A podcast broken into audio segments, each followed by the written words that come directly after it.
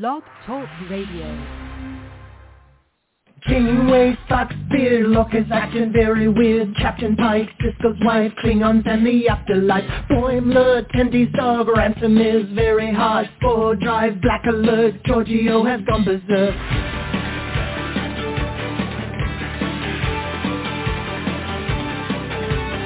Teacher Batleth, Edward is an idiot. Spock is dead, Worf is wed, Chekov's wearing red. Data's cat, Kempak's at, Q has had enough of that. Beam me up, make it so, everybody let's go. We talk about series. You can join us live by picking up your phone now. We talk about the series. We're coming to you on your streaming services now. We talk about the series Comic books and games, we go beyond the show now. We talk about the series. Come and join us as we sit and chat and we go on and on and on and on. Well, good evening, Trekkies and Trekkers around the globe. It is 7.30 p.m. Eastern Standard Time, and that means it's time for another awesome episode of Trek Talking, episode 350 to be exact, and that seems to be a magic number because – we've got some really great news, some really exciting things are going on around Trek Talk, and um, we'll fill you guys in on them once they become more finalized, and we have some particulars, but it's some great news. It's really exciting, and hopefully by next week's show, episode 351, when we talk about Star Trek II, The Wrath of Khan, by the way, uh, we'll be able to get this information out to you guys, and you can share in our excitement. But I'm really, really, really, really uh, psyched, really stoked about it and I can't wait to talk to you guys about it. But getting back to tonight, we have a great show planned for you guys tonight. We're going to talk about Star Trek Six, The Undiscovered Country. So if that's one of your favorite Star Trek movies, you want to hang around and join us for this conversation. Also, Gates McFadden talks about Star Trek Picard Season 2. Shatner says, what? And uh, Discovery wins. Strange New World also has a director for Episode 2. Star Trek birthdays around the globe, fan shout-outs, and our top cities as usual.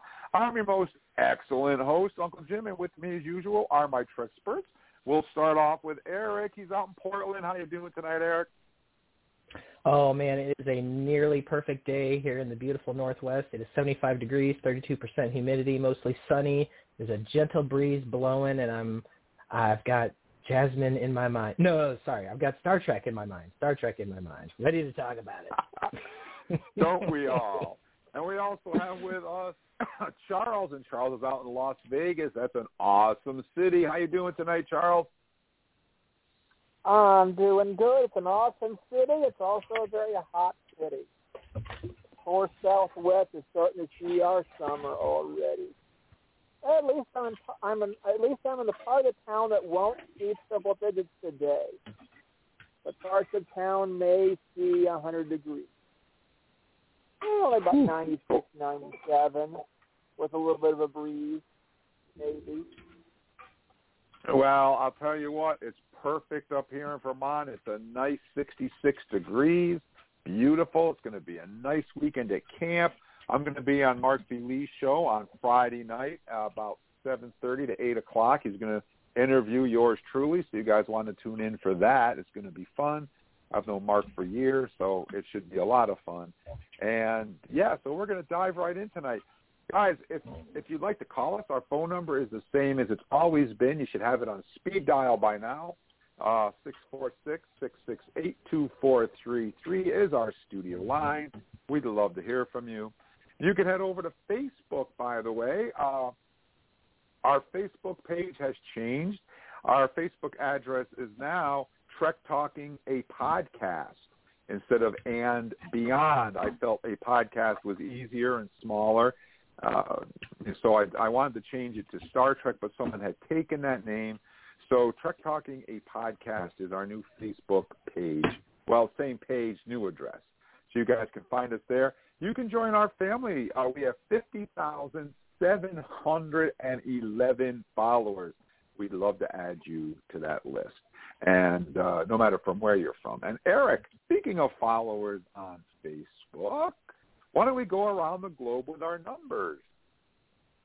That is an excellent idea, Jim. I mean, these 50,000 people have to come from somewhere, and about three quarters of our listeners come from the United States, but that leaves all the rest as international listeners. And so our number one international listening country this week, holding on to that number one spot, is the UK with 5.51% of our listeners. That is just still really impressive. You'll remember they climbed for weeks and weeks and weeks. Uh, they're down just a tick from last week, but, you know, still very strong at 5.5%. So thank you, folks from the UK. We love you all. Uh, in our number two international slot, we still have – that's right, the folks down under Australia with 4.06% of our listeners. That is up just a teeny, teeny tick from last week. So, man, we really appreciate all of our listeners down there in the Southern Hemisphere, especially the ones from Australia. In that number three spot, we have Canada with 2.89% of our listeners holding steady, our brothers and sisters to the north. Thank you. And hello, GM Chris. In our number four spot, we have Norway. That's right. Uh, yeah, Scandinavia made it into our numbers months ago, and here they are holding steady, Norway, with 2.11% of our listeners. And finally, rounding out our international top five, we have Germany with 1.24% of our listeners. Thank you so much to each and every one of our listeners, both international and domestic. We seriously, seriously appreciate every single one of you. We love doing this podcast, and we love having people all over the globe that listen to us. So, ah, thank you so much. And I want to give a little shout out to our German listeners. I know one of our listeners in Germany is the awesome Laura Dre, formerly of the Intergalactic Officers of Evil. She just put out her very first album, uh, Moving Spaces, and you guys can go on YouTube and you can find that and download that on Spotify and help Laura out. We, I think, you know, we'd love to appreciate that and and help her out. So please check out her new single.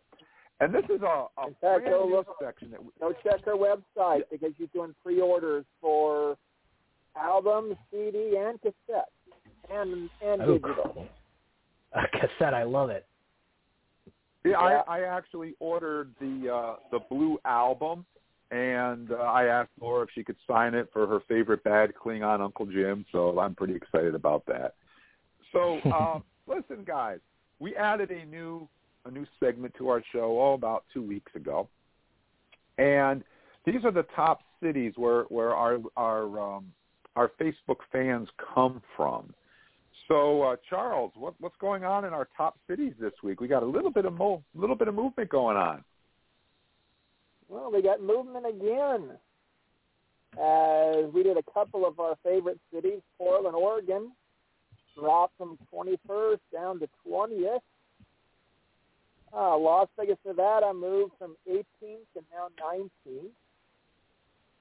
San Pablo, Brazil moved from 9th down to 10th. Taking its place was San Antonio, Texas, which last week was 10. This week is 9. I think they flip-flopped last week. And our rest of them are Brisbane, Queensland, Australia, Chicago, Illinois, Toronto, Ontario, Canada, Los Angeles, California, Melbourne, Victoria, Australia, Sydney, New South Wales, Australia, London, United Kingdom, and New York City. Wow. New York I love City. that there's there's two Australian cities and one UK city that come in above Los Angeles. That's amazing. Yep. Yeah. I think it's kind of cool that we have one side of the country in New York and the other side in Los Angeles. So we're literally coast to coast. In that top five. kinda up. And eh, yeah, we picked up Chicago in the top ten, so that's pretty good. Top three or top three most populous cities, I believe, in the United States still, although Houston's probably gaining ground. But yeah. Yeah, that's pretty cool. So uh, we also like to give out individual shout-outs to fans that stop and say hello on our Facebook page. You guys can do that by going to Trek Talking, a podcast on Facebook. You see the Live Long and Prosper. And just drop us a line and tell us where you're from. Every week we pick 15 lucky fans and we give them an individual personal shout-out right here, right now on this show. And we love that next person to be you. So, uh, Eric, who are we starting off with this week? Well, our very first fan shout out goes out to a fan from Athens, Greece. We're saying hello and thank you so much for listening to our good friend Demetrius Eldar Exopoulos, uh, all the way from Athens. You know, that is one of those cities that I have never been to that I really, really want to go to. As an architect, uh, you know, obviously cradle of Western civilization there. Uh, there's some really cool stuff. So Demetrius, uh, I want to come see you in person. Thank you for listening. We're also saying hello to our top fan, 80 Eastham from Forres North of Scotland. Uh, that's pretty cool. One of those folks from uh, that part of the world. It's so cool to have you here. And she's a top fan. So, uh, you know, interacting with us a lot on our Facebook page. So hello, 80 Eastham. We're also saying hello and sending out a big thank you to Renee Krieg from Germany, uh, from a city called Duisburg. I have I'm not familiar with that city, but I feel like I need to look it up now. Uh, so thanks for listening, Renee. Uh, we're also saying hello and thank you so much to Noor Afandi Sidek from Selangor, Malaysia. I think not our first Malaysian hello, but uh, one of very few. So thank you for listening, Noor. And my final uh, shout out this week goes to Trin Marie from Memphis, Tennessee. I have some good friends down in Memphis and uh, love that city obviously love the music, and I have to say uh, I've, I've been to Graceland. Uh, I've been to Graceland. I like it. So hello, Trin Marie. Charles, who is on your list this week? Well, let's start off right off with David Townsend from Sarasota, Florida. Kind of warm in Florida right now, but Dolores Highcock Merle from Arizona. I wonder what part from Arizona. I spent a couple of years there, just outside of Phoenix. Dan Loki from Brisbane, Queensland, Australia. One of our top ten members. Cynthia Hall Hosman from Alaska. Oh, beautiful country in Alaska. Oh, so beautiful. Andrew Lee from Norfolk, England. and I bet Jim's got some traveling to do as well. Yeah, I'm going to bop around the globe here with my five fans. We're going to start out by uh, saying uh, hello and thank you to Robin Swales from Auckland, New Zealand. Thank you for listening, Robin. We're also saying hello and thank you to Ed Anderson from Warren, Pennsylvania. We're saying Qapla' to Ann Underwood from Mississippi, M-I-S-S-I-S-S-I-P-P-I, Mississippi, Mississippi, represent. Thank you for listening, Ann. And top fan, Sergi Dario Bosco from Argentina. And last but definitely not least, we're going to say Qapla', live long and prosper, to Amar Sauce from Holland. Great, great to have all of you guys listening. And uh, again, if you would like to hear your name mentioned on a fan shout out, just head on over to our Facebook page. Uh, the address has changed just a little bit. It is now it is now Trek Talking a podcast, and tell us where you're from. And if there's a heart next to your name, that means I've chosen your name, and you want to tune into the next show and hear your name. And this is the part of the show where we do our Star Trek birthdays. Ciao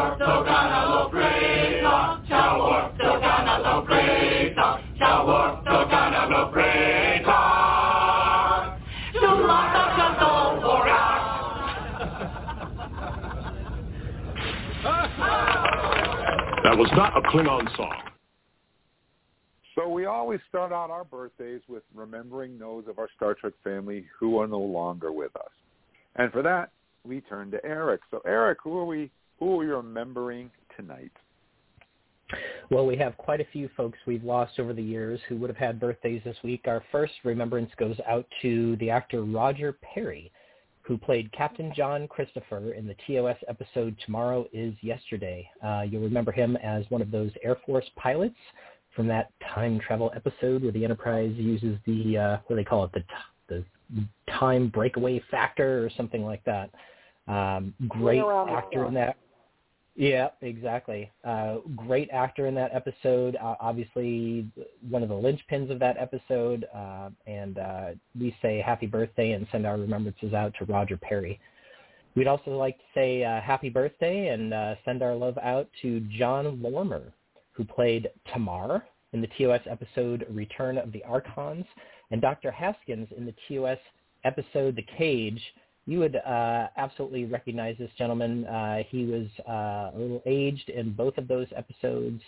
Um, gray hair, uh, you know, he plays kind of uh, the the main male Baden uh, in uh, Return of the Archons, and uh, of course, uh, you know, he's got a major role in The Cage as well. So, happy birthday, and uh, sending our love out to John Lormer this week. We're also saying happy birthday and sending remembrances out to Kevin Peter Hall. He played uh, the character of Leyor in the TNG episode The Price. Uh, Leyor was And- a Caldonian. Yeah. Yes. Go ahead. He James. also, our, our fans might remember him from a little movie in the 80s with Arnold Schwarzenegger called Predator. He played the Predator. He also played Bigfoot in Harry and the Hendersons. So I Yes. thought I would just throw that in there. which I love. I love Harry and the Hendersons. That's such a fun, fun movie, and uh, you know, one of those actors who can just get done up in all sorts of makeup and uh, and stuff, and still do their job. Ah, amazes me. Anybody who can do that. So, uh, happy birthday, and uh, and really nice work to Kevin Peter Hall. Uh, we're also sending out uh, happy birthday remembrances this week to George Coe. He played Chancellor Avill Durken in the TNG episode uh, First Contact. That, of course, is not the movie, but the episode uh, where Riker has been changed, uh, you know, altered, and they're uh, he's supposed to be sort of surreptitiously uh, seeing what's going on down on the planet. Um, anyway, uh, this gentleman, Leyor, is one of the major characters, uh, or excuse me, not Leyor. Uh, Chancellor Avill Durken is one of the major characters played by George Coe. Uh, we're also sending happy birthday and remembrances out to Mary Esther Denver, who played one of the three witches in the TOS episode Catspaw, uh, one of those episodes you either love or hate. Uh, but she was one of the three witches and just did a great job in that role as well. uh, happy birthday to Benjamin Lum. Uh, he played Engineer Shimoda in the TNG episode The Naked Now, which uh, I always liked that episode. I was going to say I always like that episode because um, you know it ha- it's kind of a continuation of a of a TOS episode in some ways. Um, what were you going to say, Charles? And there's a engineer number one. Yep, exactly. Uh, he, our first, our, you know, our one, our first of several engineers, or second. what were there? I think there were like seven in the five or seven in that first season, something like that. Five in the we had four or five in the first season, and we got Geordi in season two. Yeah. Well, Jim Shimoda was one of those engineers. So uh, happy birthday to Benjamin Lum, who briefly got to run the show there. Uh, happy birthday and uh, remembrances also going out this week to Sebastian Tom, who played the samurai warrior from the TOS episode Shore Leave, one of those, uh, you know, fun episodes and uh, pretty convincing samurai warrior in that one. So happy birthday uh, to Sebastian. We're also saying happy birthday to Norman Lloyd, who played Professor Galen in the TNG episode The Chase. Happy birthday to Stephen uh, Ihnat, who played Garth of Izar in the TOS episode Whom Gods Destroy. Uh, one of, I don't know, one of my favorite episodes because it is just so, I think, anti-Federation in some ways. I mean, there's, there's, you've learned that there's this kind of mental penal colony and this guy who's really kind of crazy, uh, who is, uh, of course, played by Steve, um, you know, sort of takes over the show uh, as Garth of Izar. So just a fantastic job in that role uh, and one that I definitely remember from the TOS episodes. Uh, so happy birthday to Steve Ihnat. And uh, our final remembrance this week goes out to Merritt Buttrick. Uh, he is the gentleman who played David Marcus, uh, Kirk's son in both Star Trek 2 and 3. And he also made his way into TNG's Symbiosis, playing the character of T'Jon, uh, one of those folks who uh, sort of zaps Riker in that uh, first season episode, sucks his, uh, doesn't suck his life force, but well, if you haven't seen the episode, I don't want to give it away, but it's uh, it's kind of a cool episode and, and one of my little highlights from the first season, uh, I would say. So happy birthday to Merritt Buttrick. Definitely one of those uh, Star Trek actors that you would recognize. So Charles, would you like to proceed with the folks who are still with us that have birthdays this week? I sure would. Let's start off with Joan Swift, who played Aurelan Kirk in the TOS episode Operation Annihilate. David Hurst played Ambassador Hodin in the TOS episode The Mark of Gideon. Greg Beecroft played Mickey D in the TNG episode The Royale. As we know, when they go down the planet. You know, I gotta tell you, I got a funny story about that episode because don't I always have stories? so yeah. a friend of mine got a job working on Star Trek: The Next Generation as a writer, and Karen and I flew out to to Los Angeles to um, California actually to the set, and they were filming Star Trek Six, so it was a closed set, so we couldn't get on. Too bad. But we were walking around uh, in in Hollywood, and we go into this place called Fuddruckers, where they it's a hamburger joint in Hollywood, and we go in there, and who do we see in there?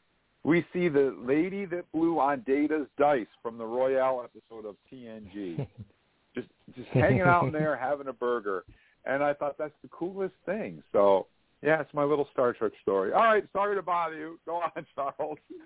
That was a good one. Yeah. April Grace played Ensign Maggie Hubble in TNG in about six episodes. One of our short-term background characters. Tina Phillips played Malara Sewell in DS9 The Storyteller. Robin Groves played Laura uh, Guerin in Voyager's Eman- Emanation. Emanation. Emanation. And Jim saved me a couple of good ones in here. Mm-hmm. Eugene Cadoro, uh, Cadero. He's like, wait a minute, sub commander, who is that? Well, we know him as Ensign Sam Rutherford in Lower Deck. Great and this character. one I'm shocked to engage. Yeah, great character. Can't One of my favorites. And this one, I'm surprised. I was going to put that we have a we don't have an actor on the bottom of my list. We have an author, well known for many a Star Trek and sci-fi books, including one of our favorite, Desperate Hours. Author David Mack. Happy birthday! Yeah, we, we had him on the show. Yep. After we read the Mhm. book, and you guys on Book Nook. Yep, you guys can check that out. It was a really, it was a lot of fun to talk with him, and it was a really good book. Uh, actually, I've enjoyed all the Discovery books so far. They've all been outstanding. Una McCormack's new book, Wonderland, is going to be coming out, and that's going to tell the story about what happened to Michael Burnham the year that it took Discovery to catch up with her. So we're going to definitely Yep. Definitely read that and review that one and try to get Una McCormack back on the show with us now that this COVID stuff is coming to an end. And anyways, listen, believe it or not, we have to take our first commercial break of the evening. Hard to believe how quick the time flies. I've still got a lot of great birthdays to go through, and Eric has one very special birthday as well. So listen, guys, run, don't walk to the bathroom, and get right back here. And whatever you do, don't touch that dial. We'll be right back after we hear from Freakopolis Geekery. This podcast is brought to you in part by the Freakopolis Geekery, the premier upstate New York comics and game shop. Centrally located between Saratoga Glens Falls, Ticonderoga, and Rutland, Vermont, the Geekery is a haven for pop culture and science fiction fans. For Star Trek fans, the Geekery features board games like Ascendancy, as well as awesome gaming titles like Star Trek Adventures RPG from Modiphius, Star Trek Away Team's HeroClix, and of course, Star Trek Attack Wing ship-to-ship tactical combat for the tabletop. The Geekery hosts casual play sessions, learn to play sessions, and sanctioned organized play tournaments with limited edition prize support. You'll also find comics and trade paperbacks at Freakopolis, including Star Trek titles from IDW. Lots of issues are in stock, and special orders are no problem. Whether you visit in person by shuttlecraft or beam in online to Freakopolis.com, you'll find yourself right at home at the Freakopolis Geekery. And we're back. We're right in the middle of Star Trek birthdays, and uh, Charles just finished up David Mack, one of our favorite Star Trek authors. And I'm going to pick up the list and say happy birthday to John Rashad Kamal, who played Commander Sonak in Star Trek The Motion Picture. He was only there briefly. He melted away in a transporter accident, but uh, still, he, he's pretty cool. Happy birthday. We'd also like to say happy. This is this is strange because it's the same episode we already talked about. Happy birthday Yeah. to Salome Jens, who played the ancient alien in TNG's episode The Chase. But I think most of you will know her as the female changeling on Deep Space Nine. Same actress. Amazing. Amazing It's role. funny that we had two from the same episode too. That's pretty cool. It was, and and and a relatively like not a main episode, not one that you go to, right? I love that. Yeah, it's it's kind of strange. I would also like to say a happy birthday to Richard Riehle, who you're going to say, huh? Well, he played Dr. Jeremy Lucas in the Enterprise episodes The Augments and Cold Station 12. Uh, he also played uh, Seamus in the Voyager episode Fairhaven, but I think most people will know him from his TNG appearance as Batai in the episode The Inner Light. So happy birthday to Richard. Pretty cool episode. Actually, they were all pretty cool episodes, but I think Inner Light is the one most people would remember him from. Yeah, I was gonna say Inner Light was is probably one of the best, and I will say that Fairhaven is one of my favorite Voyager episodes. It's one of the ones where Janeway gets to finally like loosen up a little bit, which is very nice. And Seamus is one of the characters that kind of helps her do that. Well, you know what's funny? Uh, I was living in Fairhaven, Vermont when that episode aired, and when I was watching it, it was called Fairhaven, and I was living in Fairhaven, Vermont. That was pretty cool. I would also name. like to say, yeah, it was. It just was just funny. I'd also like to say happy birthday to Nancy Hower, who played Ensign Samantha Wildman in eight episodes of Star Trek Voyager. Happy birthday to Nancy. Um, okay.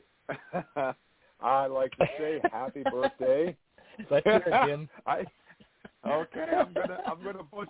I'll First, let me if I, I think I know, but I'm not sure. let me let me apologize before I butcher this. Um, I'm going to give it my best. My college one two. Dore Agadushlo. Is that right? I think you're close. Yeah, yeah. I, I would say I think- Shore Agdashlo. Agdashlo. Agdashlo. Yeah, Shore Okay. Agdashlo. And a lot of people We're going to know her um, from uh, um, what's that other show that's on the Sci-Fi Channel? Can't remember the name. There are many. Anyways, doesn't matter.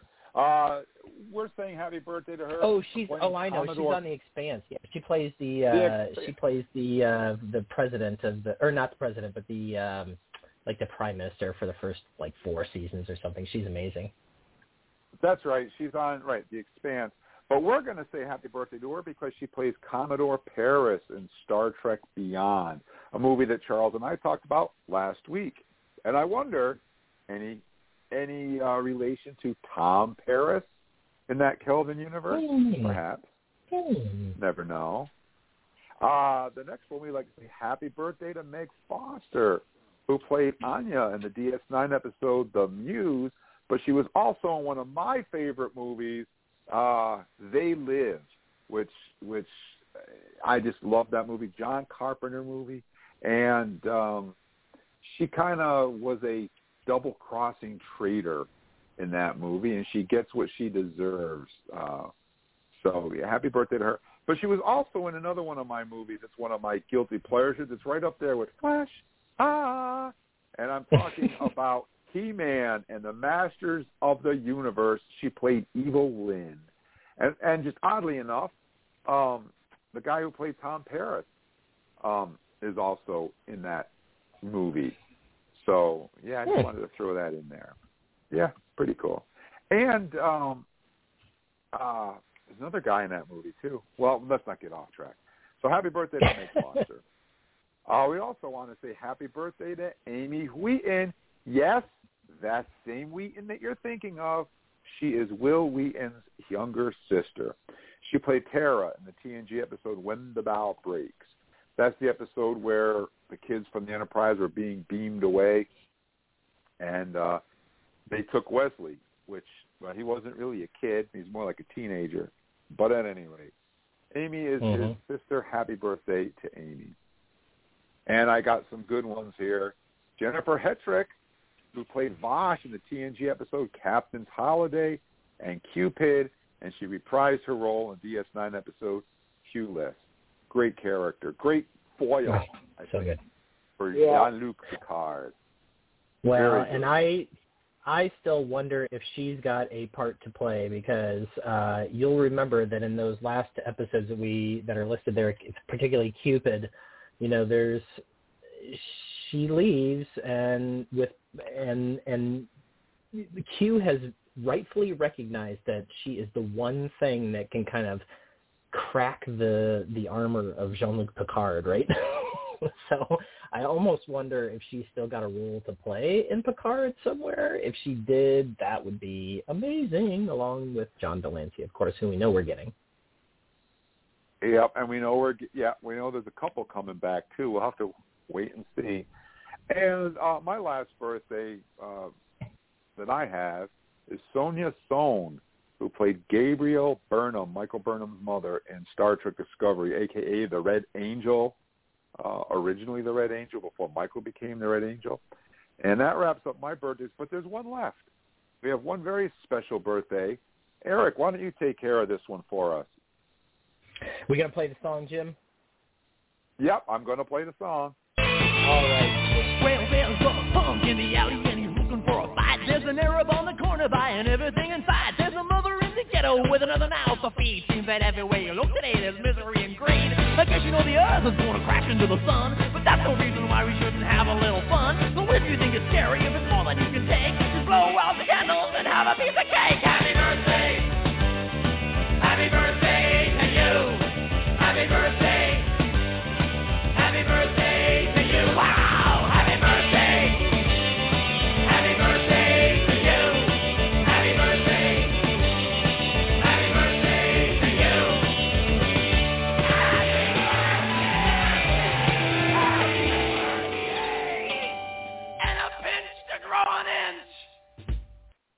I love and I would like to send out a very, very special greeting to the most important person in my life personally, whose birthday is today. Um, she is somebody that I have known for upwards of 20 years or so, and I have been lucky enough to call her my partner for the last 16 years.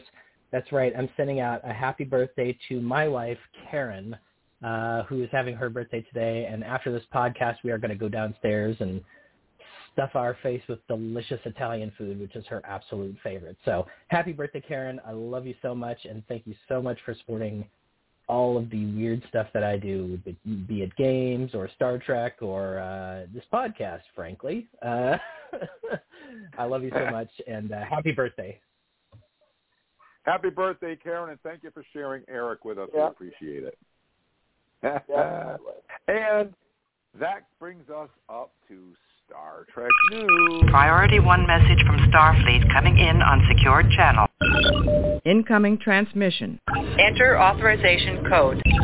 Command codes verified. Define parameters of program. Level 9 authorization required. Specify parameters. Transfer of data is complete.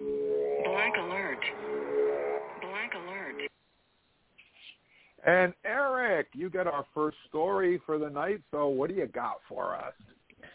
Well, I love leading off the top of the order with Shatner says, "What?"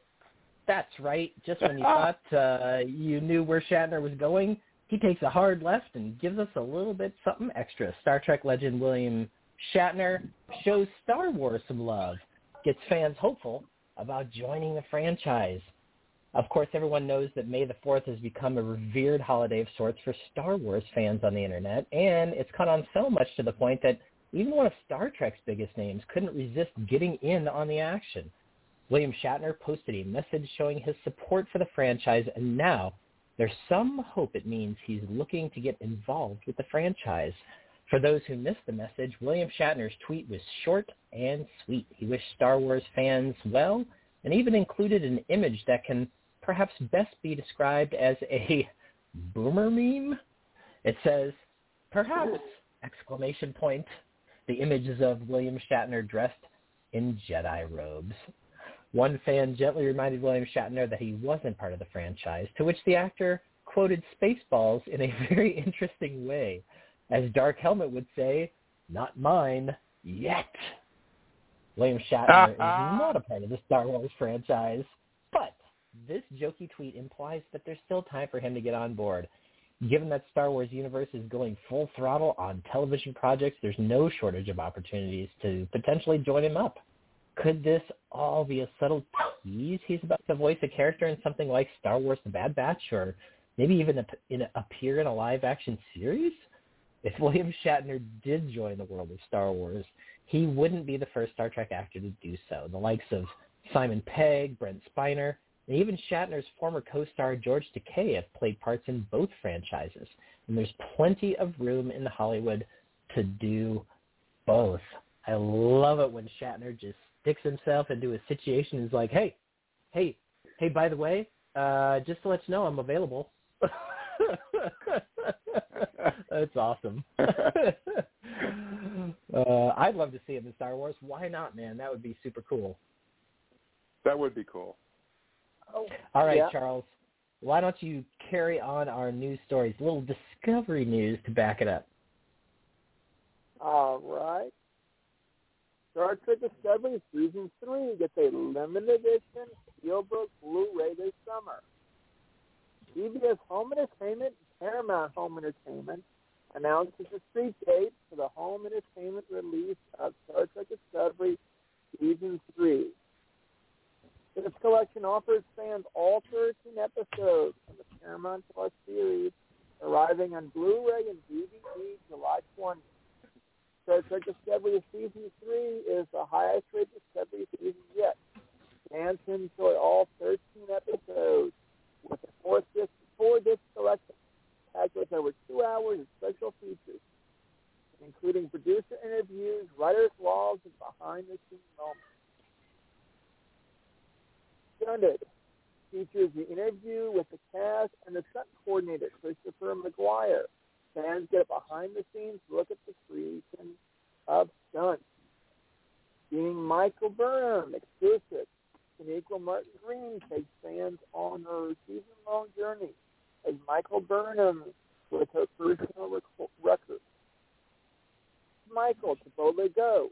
Here's the man behind the mask of discovery, and that's Michael, is unveiled as Aurellio in the third season, featuring cast and crew interviews. His emotional and intimate look touches on Kenneth's life with ALS. Discusses on camera for the first time. The featurette highlights how Kenneth's wheelchair was included for his on-screen character. His own take on various roles he played in Discovery and what those roles mean to the show. Building bridges. Fans have intrigued by Star Starship Discovery bridge crew for season three. Now they can immerse themselves in all things the crew related, behind the scenes look, showcase the characters, the actors, and who brings them to life. And writer's log, Paradise exclusive. Showrunner Michelle Paradise provides a personal log about the shooting, the beginning of the season three in Iceland.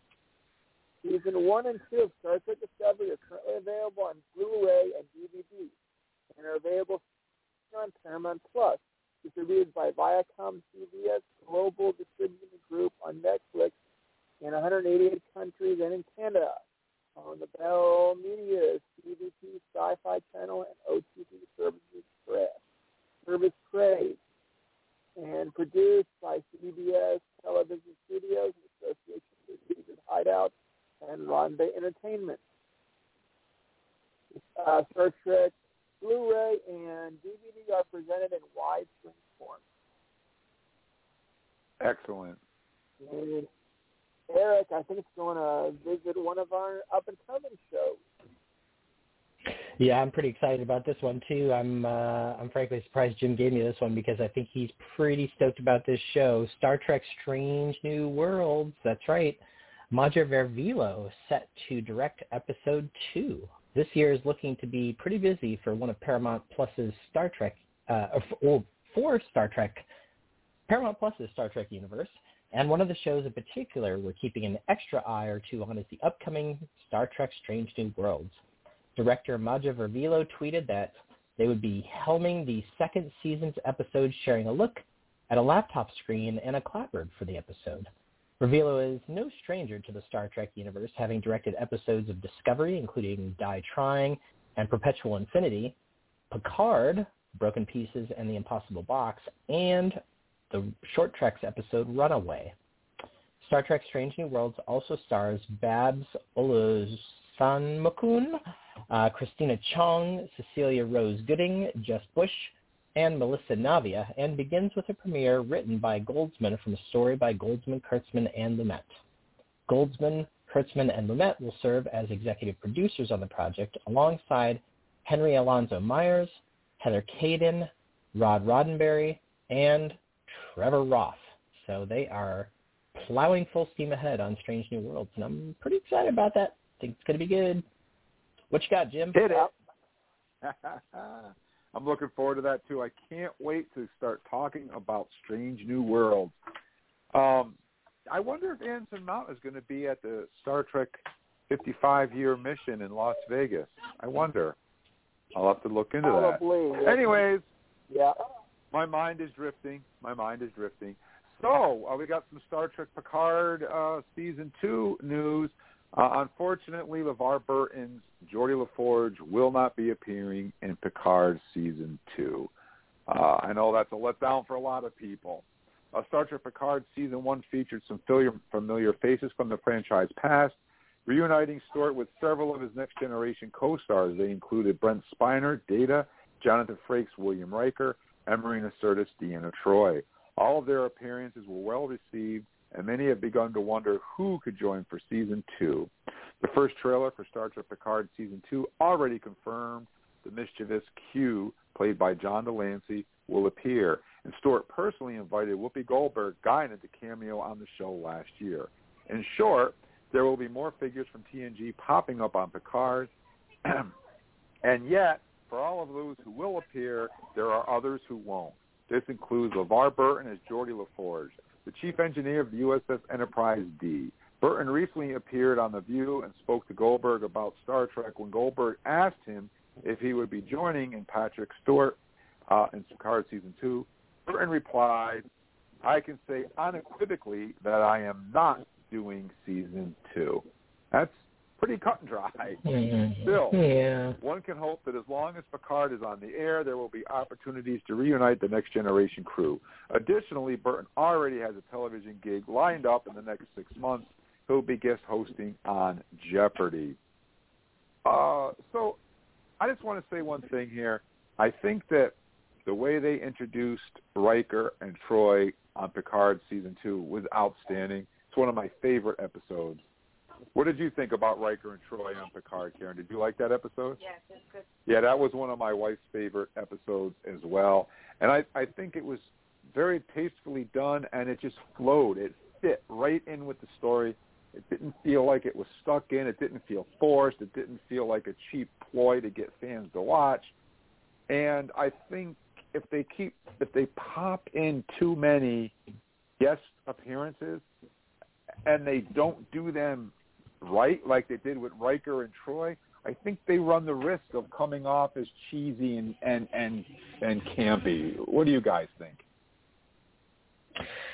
Well, I do I think agree. that's true, Jim. Yeah, I mean, I do think you, they have to be careful how they introduce these characters. I mean, I think that having Riker and Troi there as kind of a an oasis where Picard could go to, you know, figure out what he was going to do next uh, in the Picard show made a lot of sense, and it was a nice way to very calmly check in with those characters uh, without you know too much action. I mean, obviously we've got a little more action out of Riker later, but um, you know, one thing that I just have to say about this is after reading Last Best Hope, I was really hoping LeVar Burton would be in season two. I really wanted there to be a post uh, Mars being attacked story about Geordi.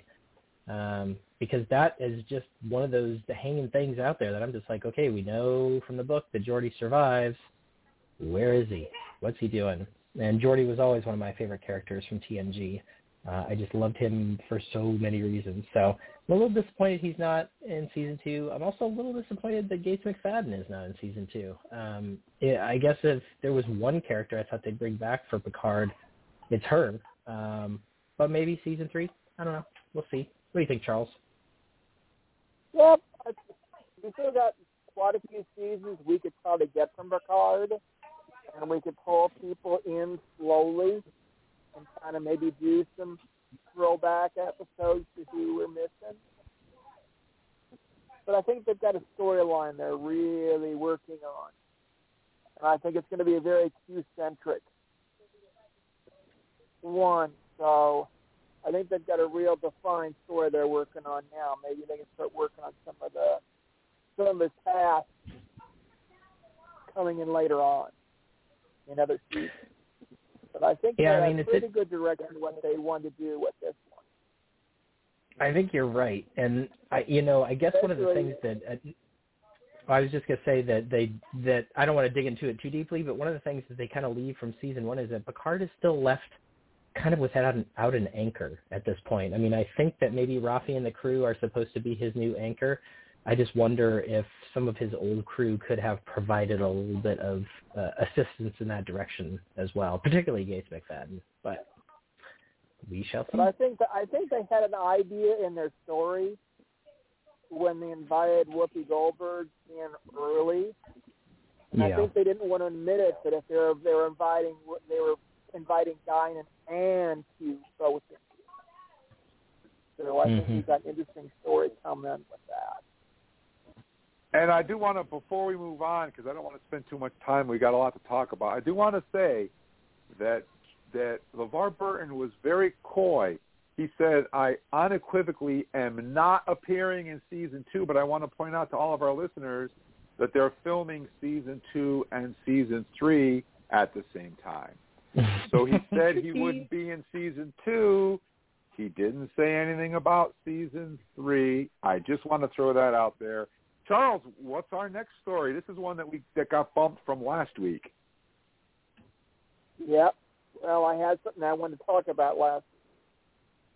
Viacom CBS reportedly sees Star Trek Prodigy as a gateway to toys and theme park attractions. The story of Star Trek Prodigy actually began began back in April 2000, 2019 CBS announced they were working with Nickelodeon, part of Viacom, to develop a new show for a kid-oriented cable network. The, remer- the of Viacom CBS follows earlier earlier this year, as was announced, Prodigy would first debut on Paramount Plus. Streaming service to sit alongside the rest of the new Star Trek universe of shows. While this appears to be just smart corporate synergy, Variety is reporting that there's a lot more going on behind the scenes. Prodigy's position as the first Star Trek series, expectingly designed to appeal to kids and families, has been emphasized frequently press releases and via the producers and star Kate Mulgrew, who will be reprising her Star Trek Voyager role of Captain Janeway as the emergency training hologram. Apparently, this appeal to families is seen as important Star Trek, which makes sense as the new and younger fans help to ensure longevity. No tie-in merchandise for Prodigy has been announced so far, but with the show set to debut later this year, it sounds like there are plans in place, with some releases likely before the important holiday season. As for theme park attraction, it would be welcome return for Star Trek fran- franchise. Currently, the only Star Trek themed attraction is Operation Enterprise roller coaster at Movie Park, Germany. And at one point, there was a video game that was a uh, VR game. And I know Dave and Buster's has had that one. I'm not sure if it's still out there or not. Yeah, that was fun. Well, I think it'd be That an interesting fun game. idea to get some more Star Trek merchandise out there and get some Star Trek action going on. Since we really haven't Absolutely. had a true Star Trek theme themed event since uh, Las since the uh, Las Vegas show that used to be here. I think it's committed to see what they might do with Star Trek in this and getting merchandise back out there. I had no idea there was a Star Trek roller coaster out there. That's wild.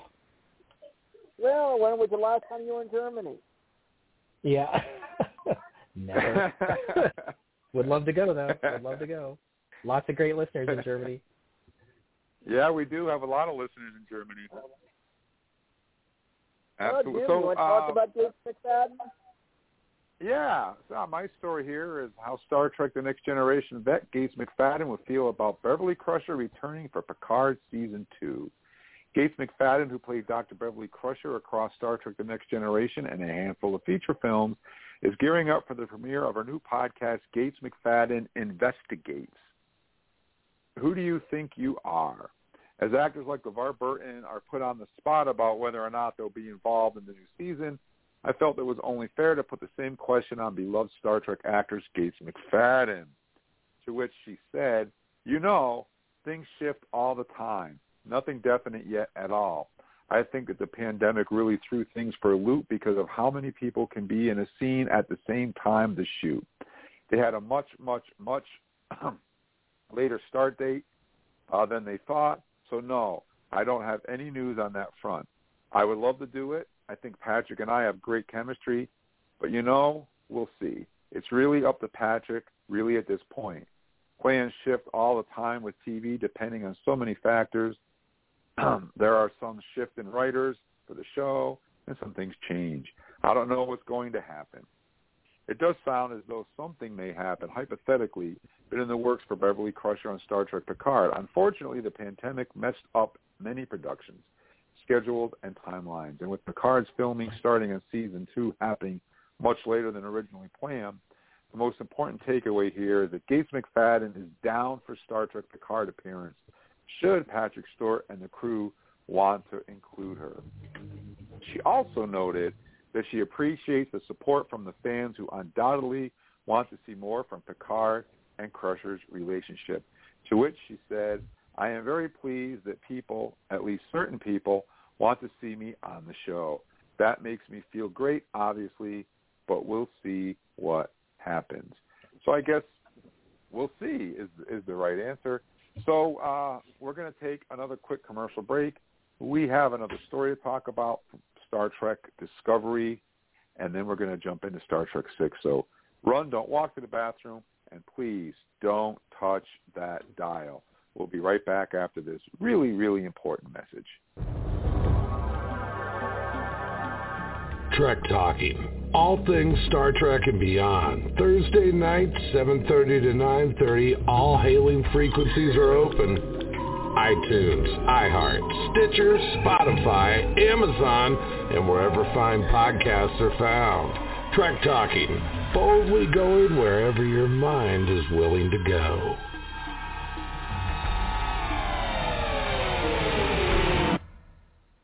And we're back. Eric, we've got our final story for the night, and it's about Star Trek Discovery. Yeah, excited to wrap up with some Discovery. Star Trek Discovery wins three Costume Guild Awards.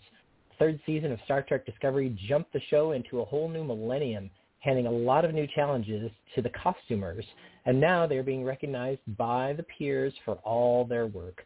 The Canadian Alliance of Film and Television Costume Arts and Design held their annual awards show, with Discovery going in with six nominations. Head costume designer Gersha Will- uh, Phillips and her team came away with three prizes, making them the biggest winners for the evening.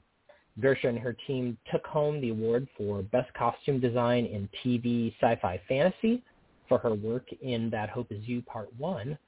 Discovery beat out competition from Altered Carbon, Snowpiercer, The Expanse, and Odd Squad Mobile Unit. Gersha accepted her award from the set of Star Trek Discovery. She thanked the members of her team, CBS, Secret Hideout, the writers and producers, and the cast. Discovery costume cutters Tanya Banato Shiku, Carla Mindigari, uh, Ryan Smith, and Gulai Kozgekin won for excellence in crafts building for their work in That Hope Is You Part 1. They beat out competition once again from The Expanse, Odd Squad Mobile Unit, Snowpiercer, and Altered Carbon. Discovery FX costumers Ray Wong, Haley Stoley Smith, Blake Highland, Andrew Cook all won the award for excellence in crafts, special effects costume building for their work in People of Earth. They beat out, beat out costumers from Umbrella Academy, American Gods, Odd Squad Mobile Unit, and The Boys. The Motion Picture Sound Editors Golden Reel Awards, which were held on April 14th, uh, Star Trek Discovery and Star Trek Picard went in with a total of four nominations in total. Star Trek Picard supervising sound editor Matthew E. Taylor and his team won in a tie with The Queen's Gambit for Outstanding Achievement in Sound Editing Episodic Long Form, Effects Foley. Picard actually beat out Discovery for the Golden Reel Award, along with Better Call Saul, Devs, Ozark, and Raised by Wolves. Our final bit of awards news comes from the official Paramount Plus Star Trek uh, site after show, uh, hosted by TNG vet Wil Wheaton. The Ready Room has been nominated. That's right, nominated, woohoo, for a Webby Award in the video series variety category. It's going up against Good Mythical Morning with Rhett and Link, Project Runway After Show, Open Door for Architectural Digest, and Late Show Me More. You can vote for the Ready Room at webbyawards.com. And I absolutely think that every single Star Trek fan out there should go to Webby Awards, W-E-B-B-Y, awards.com, and vote for the Ready Room because, honestly, that show is awesome, and any more Wil Wheaton I can get, I'm happy to get. Yes, in the words of Sheldon, Wheaton.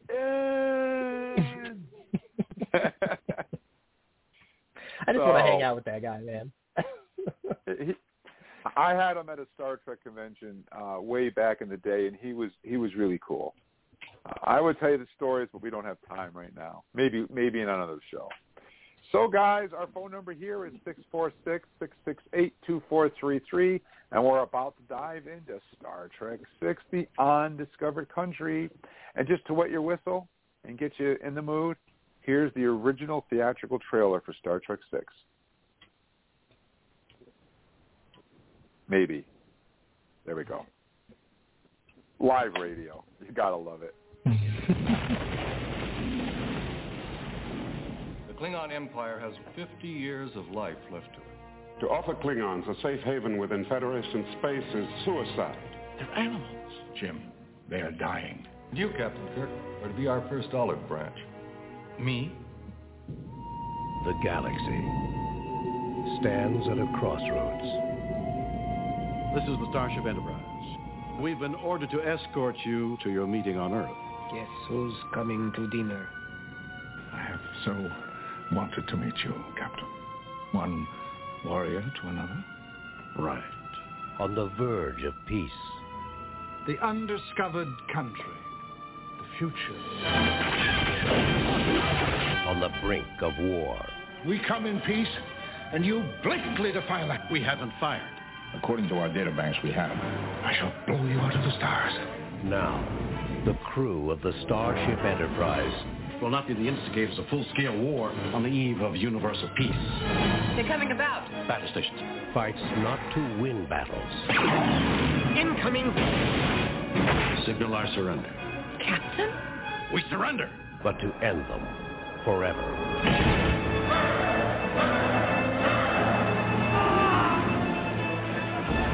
We would consider an attempt to rescue them an act of war. There will never be a better time. This is Captain Sulu, USS Excelsior. We stand ready to assist you. This is fun.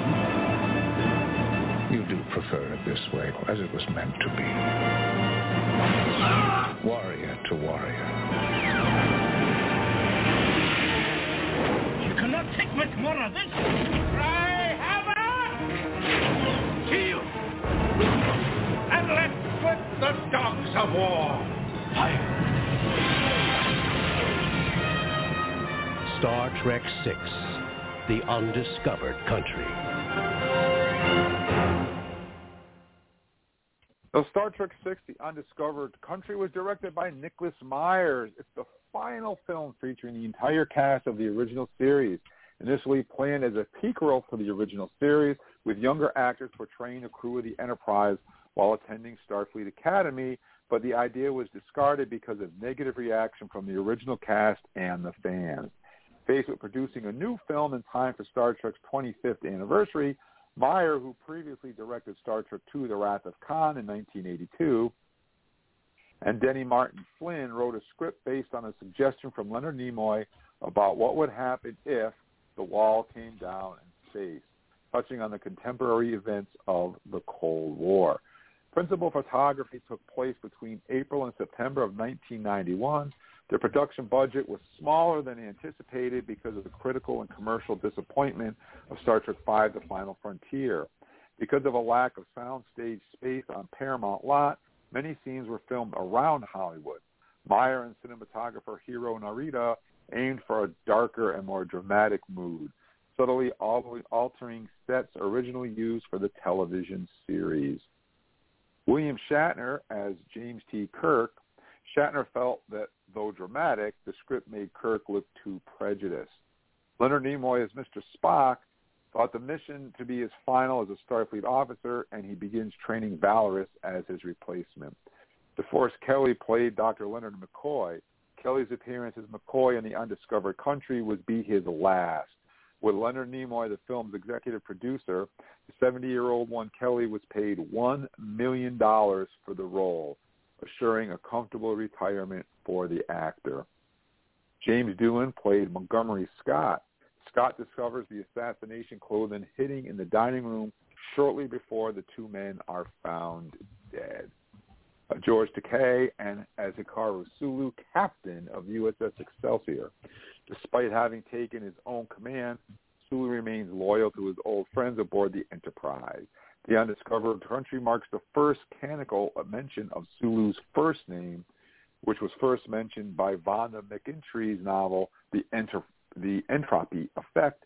It was included when Peter David, author of the film's comic book adaptation, visited the set and convinced Nicholas Myers to insert it.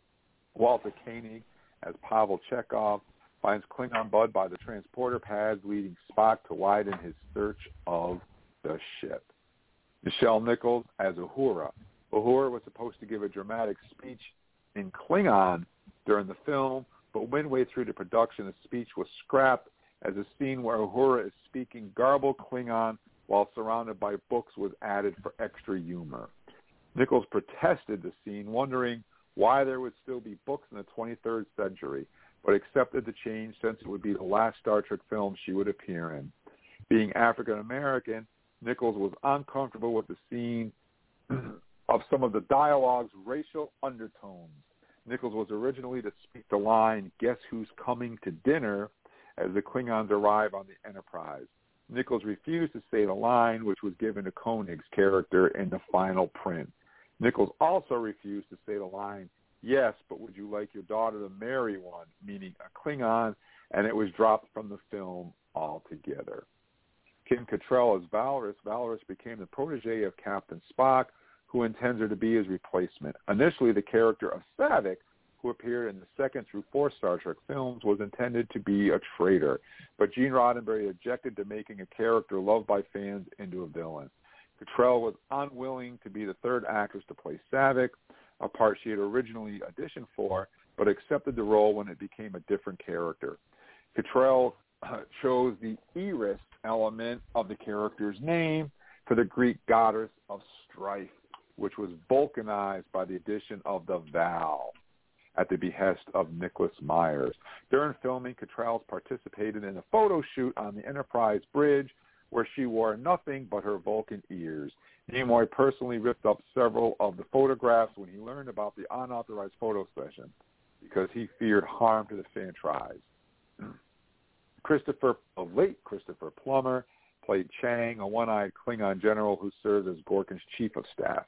Plummer and Shatner had performed together in various acting roles in Monterey. Meyer wrote the role for Plummer, who was initially reluctant to accept it. The Undiscovered Country was released on December 6, 1991. To promote the film and the 25th anniversary of Star Trek, Paramount held marathon screenings of the previous five films in 44 select U.S. theaters and Canada. The 12-hour showings also included footage of the undiscovered country the day before the film's release. The core cast was, was induced into Grauman's Chinese Theater and signed their names on Hollywood Boulevard. Nimoy, who had earlier requested a million dollars to cameo on The Next Generation, appeared in the two-part episode Unification that aired during November of 1991 to increase interest in the feature film. Roddenberry did not live to see the film's release, dying of heart failure on October 24, 1991. The film's opening included a note to Roddenberry's memory. At early showings, the crowds of Star Trek fans applauded very loudly. We're almost done. Star Trek VI, The Undiscovered Country was released on December 6, 1991. It garnered positive reviews with publications praising the lighthearted acting and facetious references and performed strongly at the box office. The Undiscovered Country opened in 1,804 theaters in North America and grossed $18 million in its opening weekend. The showing was a record for the film series and was the top-grossing film of the weekend. The film grossed a total of $96 million worldwide. The Undiscovered Country's strong showing was one of the big successes of 1991. The film was nominated in sound effects, editing, and makeup categories at the 64th Academy Awards. The film also won the Saturn Award for Best Science Fiction Film, making it the only Star Trek film to win the award. The film's novelization by J.M. Dillard was also a commercial success, reaching the publisher's weekly mass market paperback best-selling list. And Charles, what did our fans have to say about Star Trek VI, The Undiscovered Country? All right. Well, on a 1 to 10, John K. Underly gave Christopher Plummer deserves an Oscar nod, giving it a 10. Casey Crawford ties with Khan as the best Star Trek movie. First Contact comes in a close second. Easily a 10. Top fan Jeanette Frost gives it a 10.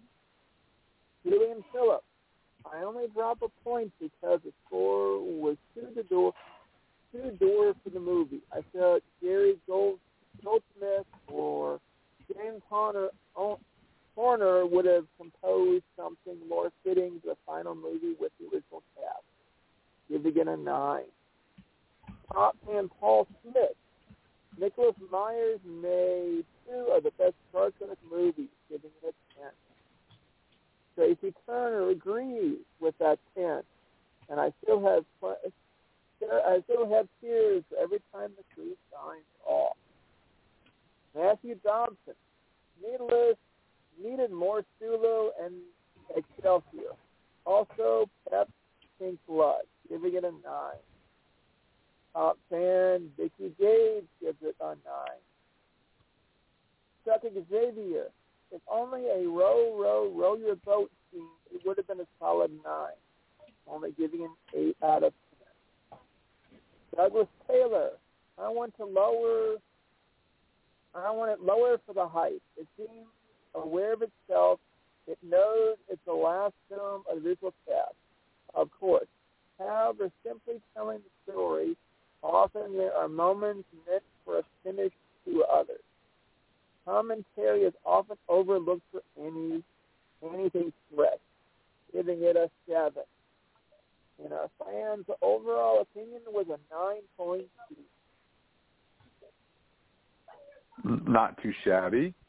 So, uh, Eric, you want to start out? What did you think about Star Trek Six: The Undiscovered Country? Yeah, uh, so it was really fun to rewatch this movie. I've seen this movie probably second most times to Wrath of Khan, and then probably First Contact after that. And those three movies form my top three of all Star Trek movies personally. Um, I put this as kind of my my third top. I think the story in it is amazing, and I love the story. And frankly, I really like the way that they bring out Kirk's racism toward Klingons. Um, we know that he's kind of always had that deep within him.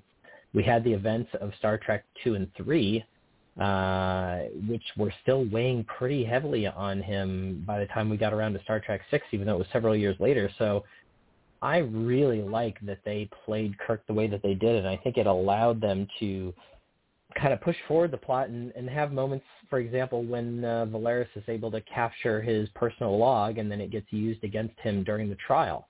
Um, I think that's a super powerful moment, and and their trial uh, in front of the Klingons, I think, is one of those moments that, y- you know, if you're if you're thinking only like a human, you think, oh my God, these Klingons are bad guys. Look at the ridiculousness that they're doing. But if you're thinking like a Klingon, you're thinking to yourself, oh my God, we finally got this guy who has caused us so much trouble. We have this society that has always hated this guy. We are going to throw the book and everything we can at him. In fact, we're going to make it so bad that we're not even going to kill him. We're going to send him to the penal asteroid of Rura Penthe which is supposed to be kind of a fate worse than death. So I really, really dig the whole trial scene um, and the way that Kirk is played in that and the way that his own words are used against him. I think that's pretty strong. Uh, you know, I guess some of my other highlights. I mean, I could talk for a pretty long time. I don't want to take all the all the airtime though, because there's plenty to talk about here. But a couple of the things that I think are are pretty cool about this movie. Um, did you I, it's funny. I noticed this the last time I watched it, but I wanted to bring it up uh, upon this reviewing. Did you guys notice uh, that Spock references who one of his ancestors is during this movie? Do you remember the scene? I, I'm putting you on the spot just a little bit. If you don't remember, that's okay. But he nobody's jumping in. So here's what I'll say. He says a line where he says, "As one of my ancestors used to say." And then he gives the line about when all the logical you know options have been uh, explored, then it's oh, it's yeah. only the one that's left over.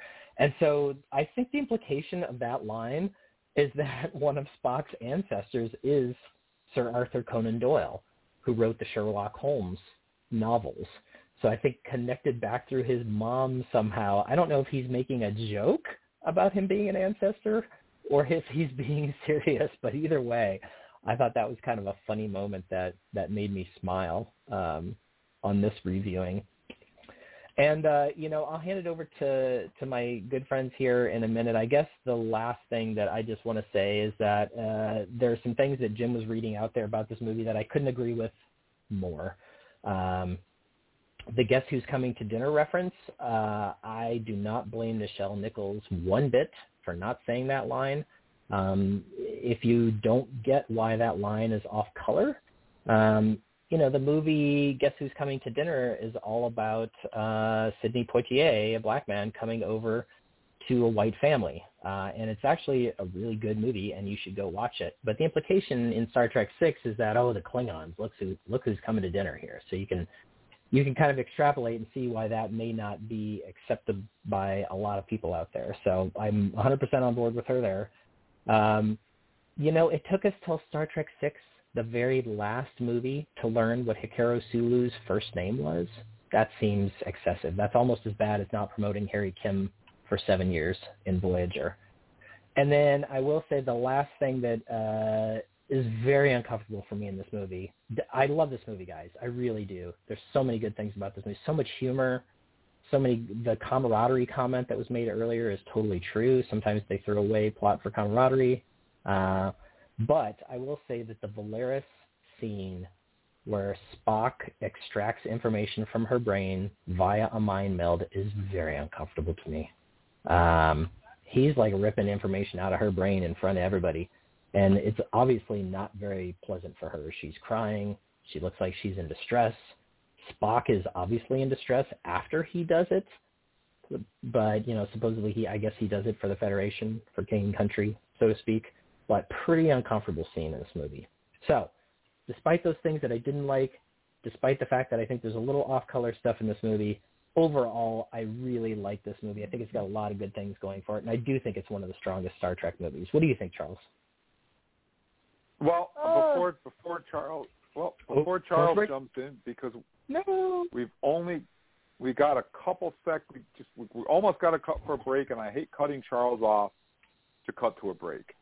So I'm going to jump in here for a minute and a half, and then we're going to go to a commercial break, and we'll cut back to Charles. I want to take this this minute and a half here to just say that opening night of Star Trek Six, I went with my all my friends down in Albany, New York. A close personal friend of mine, Kate Adams, who was a nurse at the time, was divorced and had a 13-year-old son by the name of Josh. And Josh wanted to go see the movie a second time with us because we went to the nine o'clock show. So I told Kate, well, yeah, that's not a problem. Josh can come and see it with us. We'll go out. We'll get some pizza at Pizza Hut, and he can spend the night at our house with Karen and I, and I'll bring him home in the morning. So Kate said, that's great, no problem. We went to see Star Trek Six twice on opening night. Kate left to go home. Uh, on our way back to my place, we saw the police on the side of the highway, uh, fire trucks and ambulance. They were searching. They were big search going on, and we're like, well, that looks like Kate's car, but that that can't be right. And we went, had our pizza, played some foosball, went to bed. And then around three o'clock, four o'clock in the morning, my phone rings and it's the state police and they're asking me, do I know where Josh is? And I said, yeah, he's sleeping downstairs. And uh, they told me that there was a car accident and Kate had gotten out of the car as a nurse to help the people and a car came down the highway and killed her and she was dead. Oh no. And they they thought Josh was with her and they'd been searching for him all night long. They thought he ran away scared. And uh the police wanted me to wake him up and tell him and I'm like this was a much I mean I was in my 20s. Um I'm like I'm not waking up a 13-year-old kid and telling him his mother is dead. I can't handle that. I I so um they had Kate's sister who didn't live too far from me come over and pick up Josh. And I just wanted to take an opportunity um, that I've every time I see this movie, I think of Kate, and Kate was a wonderful person, and she was kind-hearted and caring, one of the nicest people you would ever want to meet, and um, I, I miss her every day, and I wish that Kate was still around to see how wonderful Star Trek has turned out and uh, how great her son is. So I wanted to throw that in there as a little remembrance to Kate. And um, yeah, I just wanted to tell that story because it's important to me. So we have to take a commercial break. When we come back, though, we're going to hear what Charles thought about Star Trek 6, what I thought about Star Trek 6, and we're going to wrap things up. But first, we want to hear about the production of Strange New Worlds. Don't touch that dial. We'll be right back after this quick message. Maybe. Come on. Space, the final frontier. These are the voyages of the Starship Enterprise. Its five-year mission to explore strange new worlds, to seek out new life and new civilizations. To boldly go where no one has gone before. That's right. Production is officially underway on the all-new Star Trek series. Strange New Worlds. I'm just so excited to say those words. Stepping back onto the Enterprise will always feel like a dream come true. To sit there and to look around and to see everything, it felt so real and it was so magical. It looks like it could take off. Such a surreal moment for me that I will remember for a very long time. On a scale of 1 to 10, I would say it's like a 705. So get ready for the voyages you have been waiting for. We've started. We're in Toronto. We're in production. Here we go. Hit it! We're back. We're talking about Star Trek 6, The Undiscovered Country. Our phone number here is 646-668-2433. And Charles, I, I hated to cut him off, but we only had about a minute and a half there. I wanted to squeeze in my little a little remembrance for Kate. And now we're going to hear from Charles. Charles, what did you think about Star Trek 6, The Undiscovered Country? Well, even though I don't think Jim was going to, at least this time he didn't take away any of my any of my any of my hits, any of my points in the movie. Okay, I know you two are rather high in this movie. I'm not as big a fan of Undiscovered Country. I'm a little more on four and two, but then I've got a lot of special memories dealing with four. But having Valeris as the secret enemy spy to the ship, to have a Vulcan kind of do that was kind of a little unsettling that she would just would do that to a ship. That she sit there and take suggestions to sacrificing Federation for this one. Now this story has some interesting tie-ins to other theories. We talk about what happened to the to the Klingons and what happened to theirs, even though did we ever get anything happening 50 years later? Either you, Mm, either not you to- know. Not not to the Klingons. Yeah, it's like, oh, the Klingon homeworld's going to die in 50 years. And it never died. I think that's Well, kind of a bit of we- a we- whole... Well, uh, this is this is a this is one of the. I'll I'll I'll talk about it on my turn. Go ahead. Yeah. Oh, God. Okay. Uh, we've discussed, I think previously we've discussed whether Vulcan can have mind meld, uh, somebody could have a mind meld done to them without their approval. And that that's definitely, we've had that conversation before about it, whether it's voluntary or not and whether it's right, right to be able to do that to somebody. And definitely to this person, it was a painful experience for a Vulcan to have this information ripped out of her. I think Chang's definitely got a lot of the memorable lines in this one. I think Eric would agree just because of loving a lot of the Shakespearean and theatrical references. Mhm. He throws a lot of to be. He throws a couple of good to be or not to be in there for Hamlet. And definitely we get some good Shakespeare that the only person else we would see stuff like this from would be Patrick Stewart. So definitely I think that was a good part. We didn't, ha- I agree, we didn't really have, we had some real good camaraderie openings as we had in five of the crew being off offshore and spending time on vacation. Whereas here it's like, okay, everybody back to their station. Or they're lost or they're on on this planet and having to go to Vulcan to kind of deal with Spock. We didn't really have that in that series. Uh, as we as we talk about the guest who's coming to dinner, I heard the line, but it was it felt almost like that was a throwaway line. it was just kind of thrown in there. It really wasn't poignant, and I kind of agree. You hearing that Nichelle refused to say that line. But it's a decent movie. Not quite, I think, a score as the fans have for it. But it's worthy as part of Star Trek collection. What about you, Jim? Well, um, you know, like I said, I I always whenever I watch this movie, I I think of my friend Kate. So that's um, both sad and happy at the same time. Uh, first of all, I just want to play something for you guys.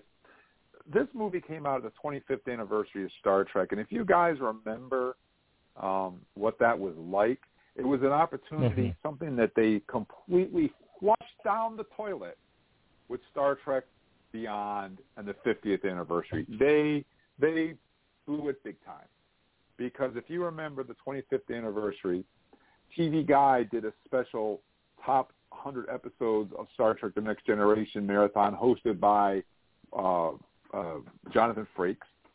They had a special 25th anniversary uh, captain special that William Shatner did, which you guys can, I believe it's on Netflix right now. You can watch that. TV Guide had, oh, I don't know, 50 different Star Trek covers. Uh, a bunch, a bunch. If you go on um, on eBay, you can find them all. They they they there was a, a bunch of them. Let's leave it at that. And um, they went all out for the 25th anniversary, big time. One of the first things that we saw for the 25th anniversary of Star Trek was the teaser trailer for Star Trek Six, and this is the teaser trailer. I'm going to play it for you guys because I love it so much. For one quarter of a century, they have thrilled us with their adventures, amazed us with their discoveries, and inspired us with their courage. Their ship has journeyed beyond imagination. Her name has become legend. Her crew, the finest ever assembled. We have traveled beside them from one corner of the galaxy to the other they have been our guides, our protectors, and our friends. Now you are invited to join them for one last adventure. For at the end of history lies the undiscovered country.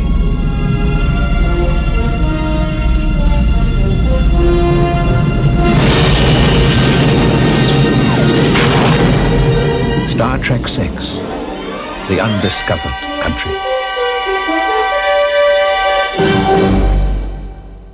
I love that trailer. If you guys remember the trailer, the trailer is the end of Star Trek the Motion Picture when the Enterprise flies over the, your head and warps out. And what they did Yep. was they overlaid scenes from all the Star Trek TV shows, which was awesome to see on the big screen. And of course, scenes from all the movies as the Enterprise flies over your head, and we see Khan from Space Seed, and uh, phenomenal trailer, so well done, and it got you pumped for the 25th anniversary. Also, that happens to be my first Star Trek convention I ran in September 28th and 29th of 1991. Our local Fox station had a copy of the trailer for Star Trek 6, and we got to show it first at our convention the place went crazy when we showed it. But there was something else that ha- was going on simultaneously on TV at the same time, and that was what's going to happen to Patrick Stewart? Is he leaving Star Trek to become a Borg? That's right, Best of Both Worlds Part Two, same exact time. So everything kind of fell in place for Star Trek for the 25th anniversary. It was a great, great time to be a fan and uh, my memories of that time are just just priceless to me. So Star Trek Six: The Undiscovered Country. I was a little disappointed with the soundtrack. The one lady brought that up. I thought that the the soundtrack was was very un-Trek-y-ish. Um, it didn't have that that uplifting feel. It didn't have that that sound of Star Trek Four, Star Trek Five, Star Trek the Motion Picture. It was very dark, very um, menacing, very military. It went very well with the Klingon motif because you know Klingons are are military based, but um, you know I would have liked a more more Star Trek sounding theme song, but but that didn't. It has grown on me over the years, so that doesn't really bother me as much anymore, and I I have actually become very fond of it. The Klingon homeworld. This is one of the problems I have with a lot of Star Trek, and that is it works good in the movie, but then they never come back to it. We never find out what happened. Uh, we go from Star Trek Six, Next Generation. They never mention the Klingon homeworld dying. They never what what happened in the movie is just completely ignored. Never come back to it again. The the homeworld that we see on TNG Kronos is that actually Kronos two? Um, because you, you know, like like we saw in Star Trek Picard with the destruction of Romulus, and they ended up moving to Vulcan and renaming the planet Ni'Var. Uh, we they never dealt with the Klingons and the destruction of their homeworld ever. It, it you see it in the movie Star Trek Six, and then it just fades away and disappears like everything else on Star Trek, like V'Ger, like the Whale Probe, like Genesis. It just evaporates. It just goes away. It was a plot for a movie. We made the movie, move on, and forget about it. So I was a little bit upset that we never got to see the, the aftermath of that, unfortunately. But again, not enough to make me, you know, get swayed from the movie. Of course, we have Kirk's death scene. You know, I remember all the all the trailers showed Kirk dying, and you know Shatner's leaving. Shatner says, "What?" And um, yeah, he dies, but not really him. So they pulled the quick one on us. So that that was pretty cool. Uh, not filming on the soundstage. I think this worked out for the better for Star Trek Six because uh, you know a lot of the things we see in the movie are on location instead of on a soundstage, and that makes the movie have a better feel to it. Kind of like you know Star Trek Four, where they filmed on the streets of San Francisco. In this movie, they they they filmed on you know on locations and not not in a lot of sets. The one thing I did notice about the movie, and I, I can't help it, is that the reuse of TNG sets. I mean, when Scotty's on the on the in engineering, it's clearly the Enterprise D uh, engineering set, and you know we never saw a warp engine like that on the Enterprise A. And you know when when they're pulling out a space dock and there they are on the Enterprise D engine room, I was like, really, really? I mean that's the one where where um where Worf shoots the Klingon and he falls through the glass floor. Same same exact set. I was like, you know, I I, I kind of didn't like that. I was like, they could do better than that. Uh, I also was bothered by the fact that Nichelle Nichols uh, is reading out of a book. You yeah. know, I would have thought she, you know, they, no they had on, the line. yeah, they had the line while the universal translator, you know, would be detected. Well, okay. Well, somebody could have said it in Klingon, and it wouldn't have been detected.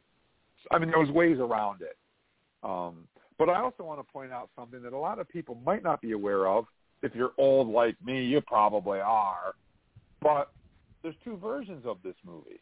There's the theatrical cut and the director's cut, or the home video. I don't know what they call it, but the home video cut. Now, the home video cut, the director's cut, is currently not available. Theatrical um, and director.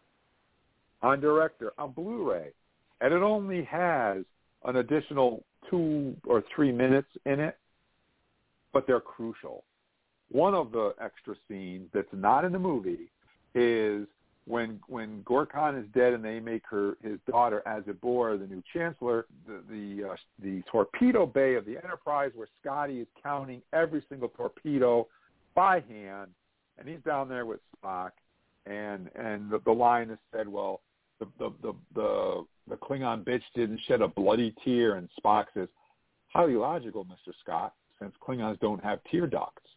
Um, so there's this little interaction there, which wasn't in the movie, but shows up in the video. But the biggest scene, and I remember noticing this when I went to the movies, they went out of their way to show that Klingon blood was pink. And when the when the Klingon assassin, who turns out to be Colonel West, played by Odo, is killed, and he falls out the window. When they show the overhead aerial shot of him laying there, his head is surrounded by red blood. And I always remember seeing that and thinking, you know, they went so far out of their way to tell us that Klingon blood is pink. And then they have the biggest mistake of all, and they have this dead body laying in a pool of red blood. Makes no sense. Big mistake. But it wasn't a mistake because there's one additional scene that, and I don't know why they cut this out, where um, Colonel Worf walks up and he says, "This is not Klingon blood," and you know they pull the mask off. Well, why wouldn't you put that in the movie? Why would you cut that out? I don't understand. But at any rate, that's my take on the whole thing. And the Klingon blood. This is a big debate. Now, originally, when they had Red Blood, the movie was rated R, and they didn't want an R-rated Star Trek movie, and they felt that these pools of blood, of red blood, floating through the air and blowing people's arms off and blowing their guts out, blood everywhere, was too violent for a Star Trek movie. And to have all this blood and, and gore floating around was too much. Rated R. They did not want an R-rated movie. So what did they do? How did they fix that? They just changed the blood to pink. Boom, PG rating. Funny how that happens, isn't it? And that's why Klingon mm-hmm. blood is pink. So you know, overall, though, I really enjoyed the movie. I thought that Christopher Plummer did a phenomenal job um, as as Chang. I think his his quotes are just, are great. I think he's a great foil for Kirk. Valeris, I, I'm not really too keen on her. Um, but Kim Cattrall did the best with what she was given to work with. And being the last movie, seeing seeing Sulu as captain of the Excelsior was awesome. And if you remember the episode of Voyager Flashback, when it takes Captain Sulu so long to get back to the Enterprise to save the Enterprise, well, we know why. He had a run in with Kang. Yes, that's right, Kang, and uh, which is a little fills in what took him so long to get there, which was cool. Um, yeah, so overall, I enjoyed this movie. I have a lot of a lot of happy and a lot of sad memories about this movie. We did attend the Sit Long and Prosper when they showed all the movies back to back to back to back to back to back to back. And I did have George Takei sign a Star Trek Six poster for me at the premiere, and it says to Jim, some of my best friends are Klingons because I was dressed up as a Klingon. Go figure. Still have that poster hanging on my wall one of my prized possessions. So uh, overall, I enjoyed this movie. It's up there with my favorite Star Trek movies. Um, okay, I like all the. Let me throw one. Let me throw one more thing in. So we talk about some of the Romulan hatred in Picard. But if you look at how you had people that were willing to support the Klingons and people that were opposing with the Klingons. We had the same issue with the Romulans. That some people yeah. were very jealous and thought that the Romulans should die in it, and the last best hope, and a little bit in the uh, Dark Veil. I think you get a better understanding of why we had why there was such an issue with the Romulans and Picard. Because that was a big yeah, the, point which we were helping the Romulans and we turned our backs on them.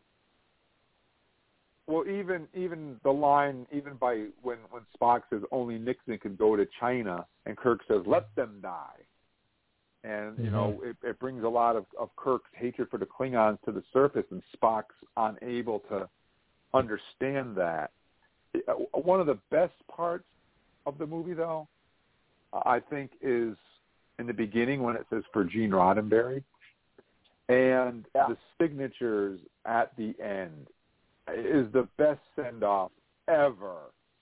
And I did read a story about that. And when they were doing the send off, originally they wanted they wanted they went to William Shatner and they wanted him to, to sign it as James T. Kirk, and William Shatner refused and signed William Shatner. And so they left it and had all of the all of the actors sign as themselves rather than as their characters. What do you guys think? Do you think it would have been a better send off if they had signed it as their characters, or do you like it the way it is with the actors signing off? What do you think? I think it's way better with the actors. All the actors doing it because it's it's more of a it's a it's a big autograph and a thank you to the fans. I think yeah. it's a better homage to fans wanting those autographs. And we do yeah, have absolutely. all those autographs digital. Yeah, I, really to me it was right a real. now, a lot of those, you get you get you get an item that's got all the original cast with autographs. That thing's worth quite a bit because you cannot get those autographs anymore on almost right. the actors. Yeah, I I completely agree. I think it was a perfect send off for that movie. Um, and you know, I will say that I do think that I know you were a little sour on Valeris, Jim, but I actually think Valeris is pretty good in this movie in that I think that she's kind of a a mirror to Kirk. You know, Kirk is extremely xenophobic towards the Klingons. His own words are used against him. We just talked about all that.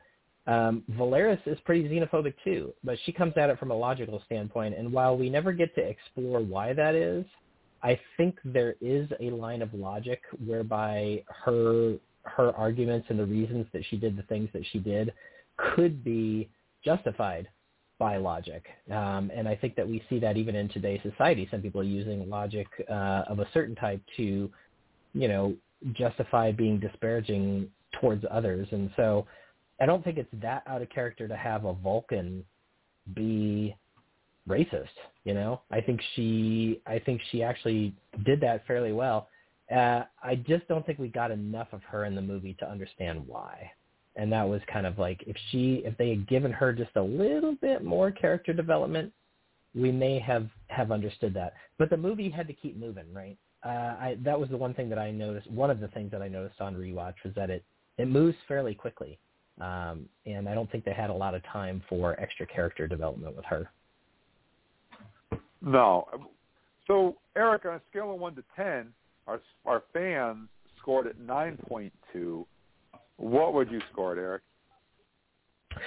I don't think I could go quite that high, but I think that I could probably give this movie a solid 8.2. Uh, it is it is very good, uh, but has a lot of fa- flaws that, that you know we've talked about tonight. Some, so I'll give it an 8.2. 8.2. How about you? What do you think, Charles? You going to agree with our fans or disagree? Um, I'm going to agree with one of our fans. I'll say a 7.2. Seven point two. Potential. We lost a lot in it.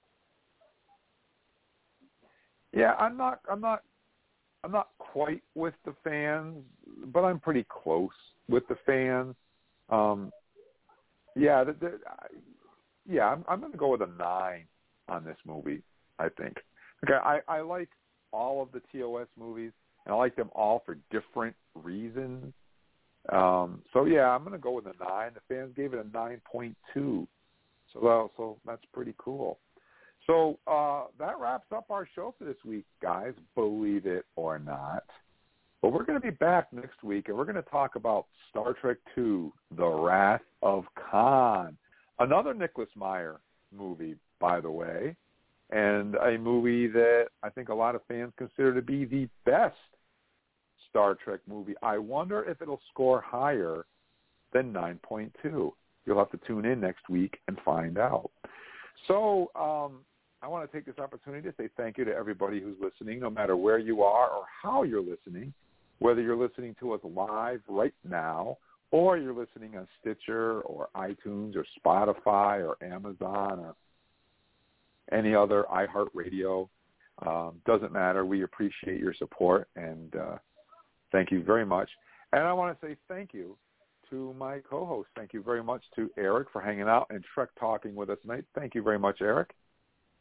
Oh, I mean, I had a great time as always. Thank you, guys. And happy birthday to Karen, and enjoy your uh, Italian feast when we get off the air. Thank you. I'm looking forward to it. It smells delicious. and also, thank you to Charles for hanging out and Trek talking with us tonight. Thank you, Charles.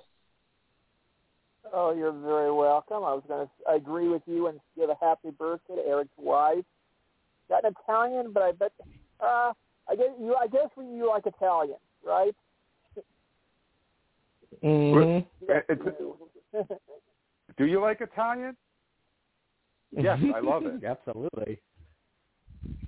Do you? No. Yes. No. Yes. No. Yes, I love it. so do you. Yes. It's the good stuff. One of my favorite scenes from Star Trek Four. yeah, that's so my good. reference right there with that one.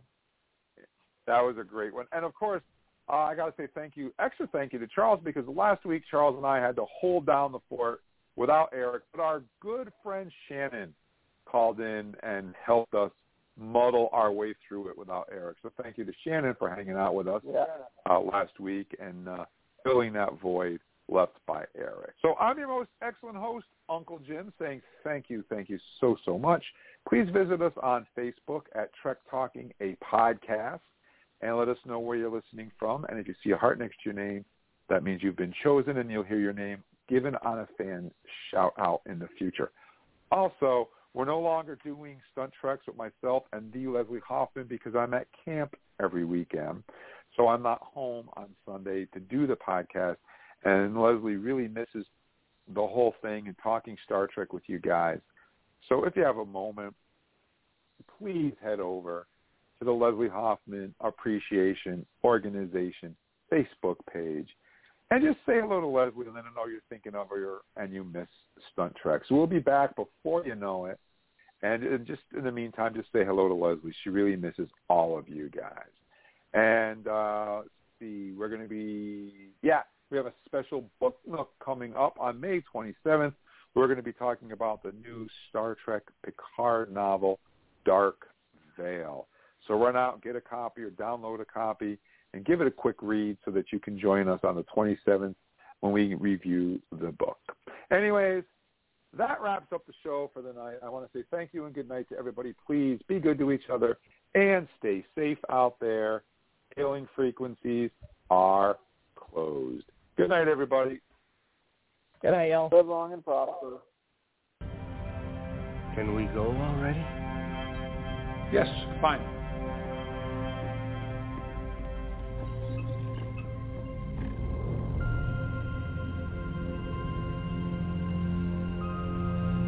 Engage.